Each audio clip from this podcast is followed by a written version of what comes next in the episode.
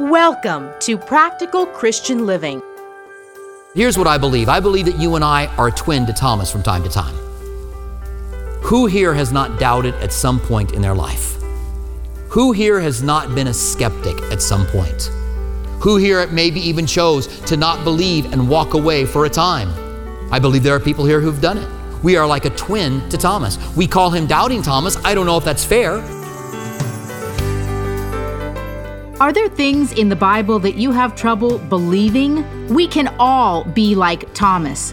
Let our doubting drive us to discover the truth of the Word of God so that the foundation on which our faith stands is firm and unshakable. Today on Practical Christian Living, we are looking at doubting and trusting God when we pray and when He answers in a way we might not expect. With more from John chapter 11, verses 1 through 16, here's Robert Furrow, pastor of Calvary, Tucson. Now, this is an ongoing teaching that Jesus has had in all of the, of the Gospels. What he's saying is, it's time to work, work. It'll be time in the darkness soon enough, it'll be time for you to sleep. Work while the time is, work while it's light so you can see what you're doing. And so let me ask you, what was Jesus saying to us? Is it light now or is it dark? Is it time for us to do the work or is it time to us to take a break? The time for us to take a break will come, but it's time now for us to do the work. And that's what Jesus is saying. It's time now for me to go and do the work that God has called me to do, and I must do this while it is daylight. And then in verse 11, he says, These things he said, and after that he said to them, Our friend Lazarus sleeps, but I go that I may wake him up. All through the New Testament, Jesus used it, the disciples used it. When a Christian died, used the term sleep. I think we should return to it. I think that we should say when one of our family members dies, they've gone to sleep. Because they will awake again in our presence at the resurrection. And to be absent from the body is to be present with Christ, so they are there now. When you die, you don't go to sleep until the resurrection. You are in his presence immediately. And they will look upon him, and their faces will be, will be glorified as they are standing in the presence of God. And so he says to them, Lazarus sleeps. Our friend Lazarus sleeps. Notice that again, the, the term phileo. Our friend Lazarus sleeps. But I'm going that I can wake him up. Then the disciple said, Lord, if he sleeps, he'll get well. However, Jesus spoke of his death but they thought that he was speaking about taking rest in sleep. Therefore, Jesus said unto them plainly, Lazarus is dead. And get this, and I'm glad for your sake. Boy, that's something we thought we'd never hear.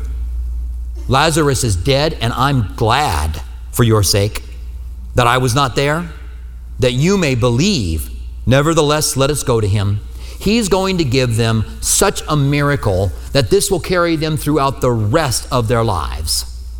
One of the evidence that Christianity is true is that these 12 men went out and preached the gospel throughout the world. They were martyred and they stuck to their story. The idea is that out of 12 men, if, the, if it wasn't true, they're being tortured, all of them were tortured John didn't die from his torturing, but he was still tortured. Out of the 12 men, one of them would have broke. At least one of them. Okay, we made it up. Let me tell you where his body is. But these guys didn't. They endured suffering and hardship, and they brought the gospel around the world in their lifetime. The gospel was taken all around the world in their lifetime. And Jesus says, I want you to see this so you believe. And he became, because the fact that Lazarus was dead was throughout all of Jerusalem. And many of the leaders knew Lazarus. And when Lazarus rises from the dead, they, they see it, but they can't believe. They plan on killing Lazarus as if Jesus couldn't rise up from the dead again. But they, that's what they plan on. They are so rooted and grounded in their disbelief that even when someone who's been dead for four days rises from the dead, they still do not believe. I think there are people like that today. We live in a time that God doesn't give us extreme evidence. We don't have overwhelming evidence. We have reasonable evidence in the scriptures. We have the historical record, we have archaeology records, we have geographical uh, accounts in the scriptures that are all true. We have an incredible accuracy, even some scientific things that are brought up in the scriptures that are accurate. This all, and we have prophecy in the Bible that has been fulfilled, and these all are reasonable enough for us to say, you know what I believe. I'm going to choose to believe in him. But we are saved by believing, we are not saved by certainty. Now, in case you've lost why I'm talking about this, look at what Jesus says again. Because I feel like maybe some people are going, why is he talking about this? Look at it again. He says at the end of verse 14, or in verse 15, I'm glad for your sakes that I was not there, that you may believe. He's giving them this incredible sign so that they will believe. I think it's pretty crazy, too, that Thomas is here.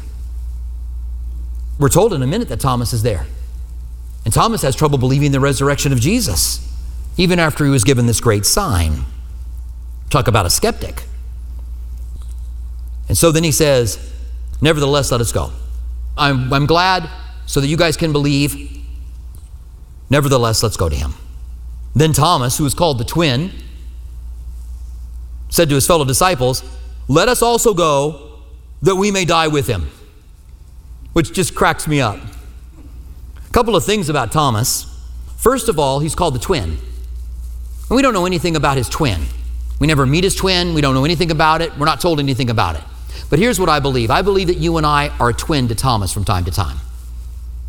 Who here has not doubted at some point in their life? Who here has not been a skeptic at some point? Who here maybe even chose to not believe and walk away for a time? I believe there are people here who've done it. We are like a twin to Thomas. We call him doubting Thomas. I don't know if that's fair, but certainly we see pessimistic Thomas here. He could have said, when Jesus said, Nevertheless, let's go to him, he could have said, Come on, guys, this is, this is Jesus, this is the Messiah. We've seen him do a bunch of miracles. Let's go with him. It's going to be okay. Jesus has taken us there. Nope, let's go with him so we can die with him. He's like the Eeyore of the Bible. It's my birthday, nobody cares. We're going to Jerusalem to die, following the Messiah there. First of all, he's a twin. Secondly, he's a pessimist.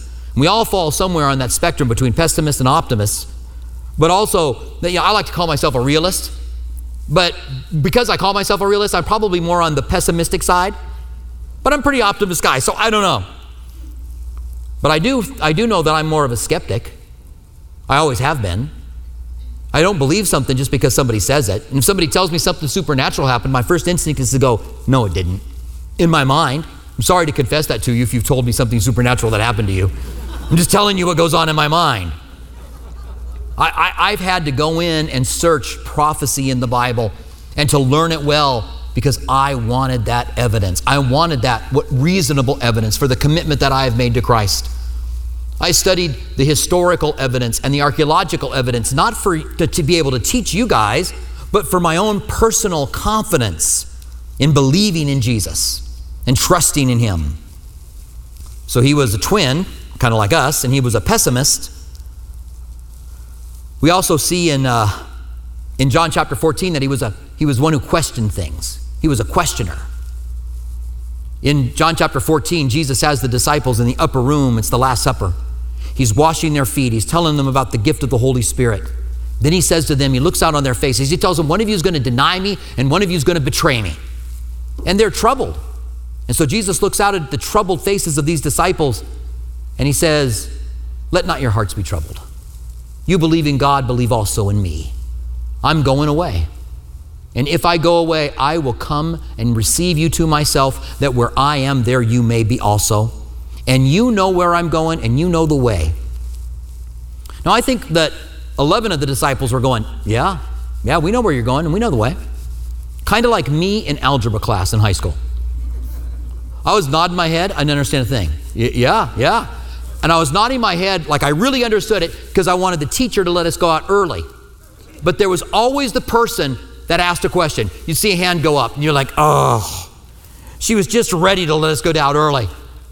So Thomas says to Jesus, there in John 14, I think it's verse 3 or 4, he says, We don't know where you're going, and we don't know the way. I love the honesty. You know where I'm going, and you know the way. we don't know the way. We don't know where you're going. And then Jesus said to him these great words I am the way, the truth, and the life. And no man comes to the Father except through me. Aren't you glad Thomas asked that question? Had Thomas not asked that question, Jesus would have never have given that response, that great response that he truly is the way, the truth, and the life. He was a man who questioned everything. And then, of course, he was a man who doubted. He was a man who wanted proof. So when Jesus rises from the dead, he doesn't appear to everybody at one time for a week. He appears to Simon Peter, he appears to Mary Magdalene, he appears to Jesus' brother James, who becomes the pastor of the church in Jerusalem. He appears to some women, which is amazing. The first person to see the resurrection were women. You know why that's so amazing? Because all around the, the Greco Roman world, women weren't allowed to give testimony in court. They couldn't do it. And so when these women came back and said, He's alive, we've seen him, they were like, Ah, no way. They didn't believe him. The disciples on the Emmaus Road were leaving, their head, their head hung low, and they're all upset. And Jesus joins them on the road and says, Why are you guys so upset? They said, Are you the only stranger here in Jerusalem that you don't know these things that have happened these last few days? How they, how we had hoped that he would be the Messiah, and they killed him. And on top of that, some women came and said they saw him. That's how they throw it in. They, they don't believe their testimony at all. They're just like some women came and said they saw him. But Jesus had appeared to them. But then, exactly one week later, on Sunday, that night, the doors being closed, the Bible says, and the windows being barred, Jesus suddenly appeared in their midst. After the body had been gone, after these appearances, he's there with the 11 because Thomas isn't there. Of course, Thomas isn't there. And Jesus says, Peace be with you. And he sat down and he ate with them so they would know that he was risen from the dead, that he had a body, that wasn't just a spirit. And then when they saw Thomas, they said, Thomas, you should have been here. Jesus showed up. And Thomas, you know what he said. He said, I will not believe unless I put my fingers in his hand and stick my hand into his side. I will not believe. That's a skeptic. That's maybe somebody on their way to being agnostic or atheist. That's wanting overwhelming evidence, right? So, eight days later, Thomas is with them. Again, the Bible says the doors being locked and the windows being barred. And Jesus appeared in the midst of them and said, Peace be with you. He probably needed to do that because some of them got startled. And then all of a sudden, poof, there's Jesus. Ah, peace be with you. It's okay. But then he said to Thomas, Here's my hands. Here's my side. Put your fingers in my hands. Put your hand in my side. And Thomas fell down on the ground and said, My Lord and my God. Thomas didn't need that evidence. He never touched his hands, he never put his hand in his side. When he saw Jesus, it was enough. And here's the thing you might have the evidence that you need. I need to see this. This is the evidence that I need. But God knows exactly what you need.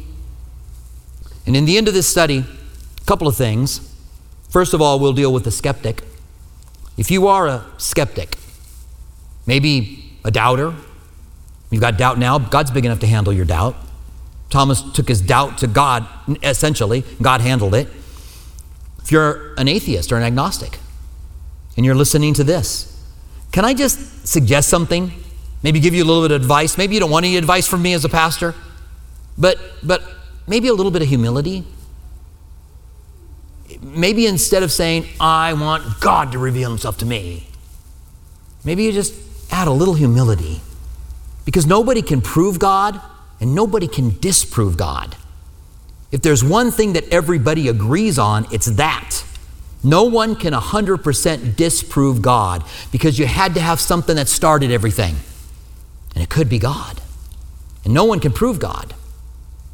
And so, how about saying, hmm, just in case he may be real, maybe I should say, Lord, would you reveal yourself to me? Just a little, little dose of humility. The Bible says that God is against the proud, He's against the arrogant. And if you are proud and arrogant, then you will not hear from Him. But maybe with a little humility, you'd find that He might be on your side and you might receive exactly what you need. I think of the man that had his little girl, or little child, who was, uh, the Bible says, demon possessed, and threw herself into water and threw herself into fires, tried to kill herself. What a distressing thing for a parent. And so this man came to Jesus and said, Lord, help us. And Jesus said, If you believe, all things are possible. And the man said, I believe, but help my unbelief. That's a good thing to do. Because when we have doubts, it's not the end of the world. Doubting isn't the unforgivable sin. Walking away from God isn't the unforgivable sin. Turning your back on Him isn't the unforgivable sin. Not even close. So that if you say to Him, Lord, I believe, but help my unbelief, and Jesus healed that father's daughter. By the way, there were many parents that came to Jesus. This is a side note, this is a rabbit trail, I'll be quick. There were many parents that came to Jesus, and Jesus listened to their prayers and, and healed their children. Don't forget to pray for your kids because God listens to the prayers of parents. And I love that the man said, Help us. Because when something happened to your kid, you need help. Help us. Don't forget to pray for them. There's, there's power in that. Secondly, and more to the point of the study, that we would say to God, Lord, you're, you're God, you're Lord, I'm not. You tell me what to do, I don't tell you what to do. Sometimes when bad things happen to us, we feel like the bad things happen to us because God doesn't love us. And we judge the love of God through our circumstances. This is, this is not unique to us, people do it everywhere. They judge the love that God has for them through their circumstances. If God loved me, I wouldn't be going through this. But rather than that, we should judge our circumstances through the love of God. God loves me. And even though I'm going through this, and even though it's difficult, and even though it's hard, I know God loves me and that He has my best in mind, and that this difficulty can be used even for God's glory, and according to Romans 8:28, even for your good. Would you stand with me? Let's pray together. Father, thank you for this incredible passage in which Jesus interacts with his disciples, and we learn so much about your plan and so much about when you are silent and when it looks like, from our perspective, that you are delayed. Lord, we thank you that we can have a confidence of the love that you have for us. I also pray for those that are here tonight that have been doubting. Lord, I pray for those that are here who, who need extraordinary evidence. I pray that they would understand that you've reached out and given reasonable evidence. And now they have a choice to make. Believe. Because if you were going to give us evidence like you gave the disciples with your resurrection, then we wouldn't need it. So, Lord, we pray that you would help us to have that belief. In the name of Jesus, we pray. Amen. I'd like you to keep your heads bowed, please, and your eyes closed for just a couple of minutes. Jesus finished saying to Thomas, when Thomas said, My Lord and my God, he said, Blessed are you, Thomas, because you've seen and you believed, but blessed are those who don't see and yet they believe. All 12 of those disciples saw and believed, and they were blessed from it. But all of us here tonight have not seen, and yet we believe. And if you have never surrendered your life to Christ, if you have never invited Him in, if you have never received Him, then tonight could be the night of your glory. It could be the night that you say, I believe, I trust Him. The Bible says that Abraham believed God and it was accounted to him righteousness. What did he believe? He believed that Sarah was going to have a son who would bring the Messiah. And if you say, I believe God, I believe that Jesus is the Son of God, I believe that He went to the cross for me, and I receive you and I accept you into my life, then God will transform you and you will be born again. The Bible says if anyone's in Christ, he's like a new creation. Old things pass away, and behold, everything becomes new. If you say, I want to live my life for Christ, it's as simple as receiving him, being deliberate about inviting him in. The Bible says, as many as receive him, he gives the power to become a child of God, even to those who believe in his name. So it's up to you. You have a choice. You've been given the right to your life. And you could say to him, I want you. Come into my life. Or you could say, Go away. And if you say, Go away, he will not come in. He won't force himself on you. When the Gadareans asked Jesus to leave, the Bible says he got in the boat and he left. But in doing that, they gave up their lives. For Jesus said, If you seek to save your life, you'll lose it. But if you lose your life for my sake, you'll save it. If you're here today and God's drawing you, and you would like to give your life to Him, I want to give you that chance in a moment. Also, if you're watching online or listening on Reach Radio, also, if you have walked away, you made a commitment to Christ in the past, but maybe it was different than you thought. There were other expectations, and so you walked away. your, your faith was quickly choked out. Or, or maybe you got distracted by the cares and the worries of this world, the desire to make money, and the, the Word of God got, got choked out in your life. But you're here now and you're ready.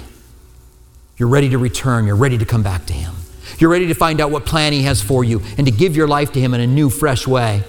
And I want to give both of you guys, the ones who are coming for the very first time and the ones who are coming back, you're both being deliberate about it. You're both being intentional about receiving Christ. But if you want to give your life to Christ tonight, then I'm going to ask you to do something simple. Right where you are, raise your hand. I want to make my way around the room and I want to acknowledge the hands that are raised. God bless you, sir. That's great. Anyone else? God bless you. And God bless you. Both of you guys there. That's great. The Bible says today is the day of salvation. And today, if you hear God's voice, don't harden your heart. If the door is open and God's drawing you, don't harden your heart against Him tonight. So, just one more time out in the foyer, the pavilion. All right. You can put your hands down, and I'd like you to pray with, with me. Repeat a prayer with me if you raised your hand as well. Everybody, including those who raised their hands, and those who are watching online as well if you would pray with me. And if you responded, know that God's with you there and He knows your heart. Or if you're listening while you're driving down the road or listening to Reach Radio tonight, that you'd commit your life to Him. Repeat this prayer after me, would you? Dear Heavenly Father, I confess that I've sinned. And I know that my sin has separated me from you. But I also understand that I can be forgiven by the death of Jesus on the cross. So I invite you into my life and I turn from my sin that I can live for you in the name of Jesus.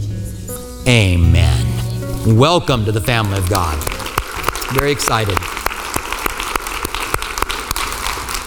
I committed my life to Christ at a fairly young age, and then at 18 I walked away. At 19 I came back. And I can tell you that both times, when I committed my life to Christ and when I came back to the Lord, God worked in a very powerful way. He transformed me. He did work in my life. And for those of you who responded tonight, whether on uh, live or on live, live online campus or the radio or here in person, God is going to move in your life in a powerful way. Let me pray for you, and then we'll, we'll sing a song before we go. Um, reach out your hand towards me, would you, as I pray for you? Father, I want to pray for those that are here in this room now. And Lord, we think about those that we know, maybe even our children, and we lift them up before you. And we pray, God, that you would do a wondrous work, that you would intervene where it seems impossible, that you would do miracles. Help us, we pray, in the name of Jesus. I also pray for those that are here that are sick. I pray that you would touch and heal. I pray for those that have difficult marriages. I pray that you would bring peace into the home. I pray for those that are depressed that the darkness would be lifted, for those that are oppressed that the enemy would be bound in the name of Jesus. I pray for those that are here that are stressed and that are anxious, that you would, by our request and our thankfulness, give us peace of mind. I pray for those that are here that are struggling in their lives, perhaps in their faith, perhaps with addiction, perhaps in behavior. Lord, I pray that you would strengthen them I pray for every Christian here that they would be strong in you and in the power of your might. And we thank you for this. In the name of Jesus, we pray. Amen. We pray that the Lord is speaking to you in a personal way here at Practical Christian Living. If you'd like to hear more of Robert Furrow's teachings, visit calvarytucson.com. For our local listeners, Calvary Tucson is open and holding physical services while being mindful of social distancing guidelines. Our East Campus at Speedway and Camino Seco meets Saturdays at 6 p.m. and Sunday mornings at 9:45 a.m.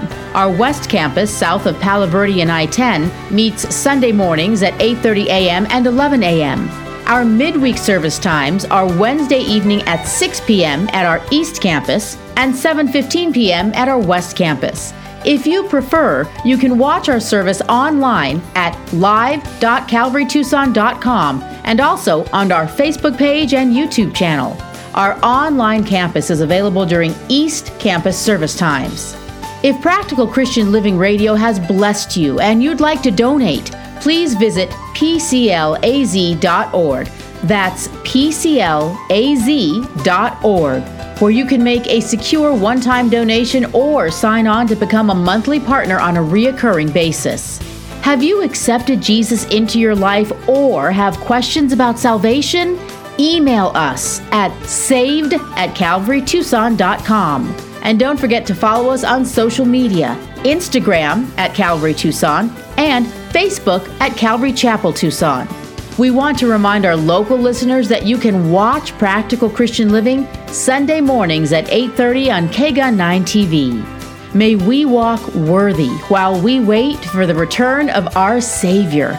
Thank you for joining us for Practical Christian Living.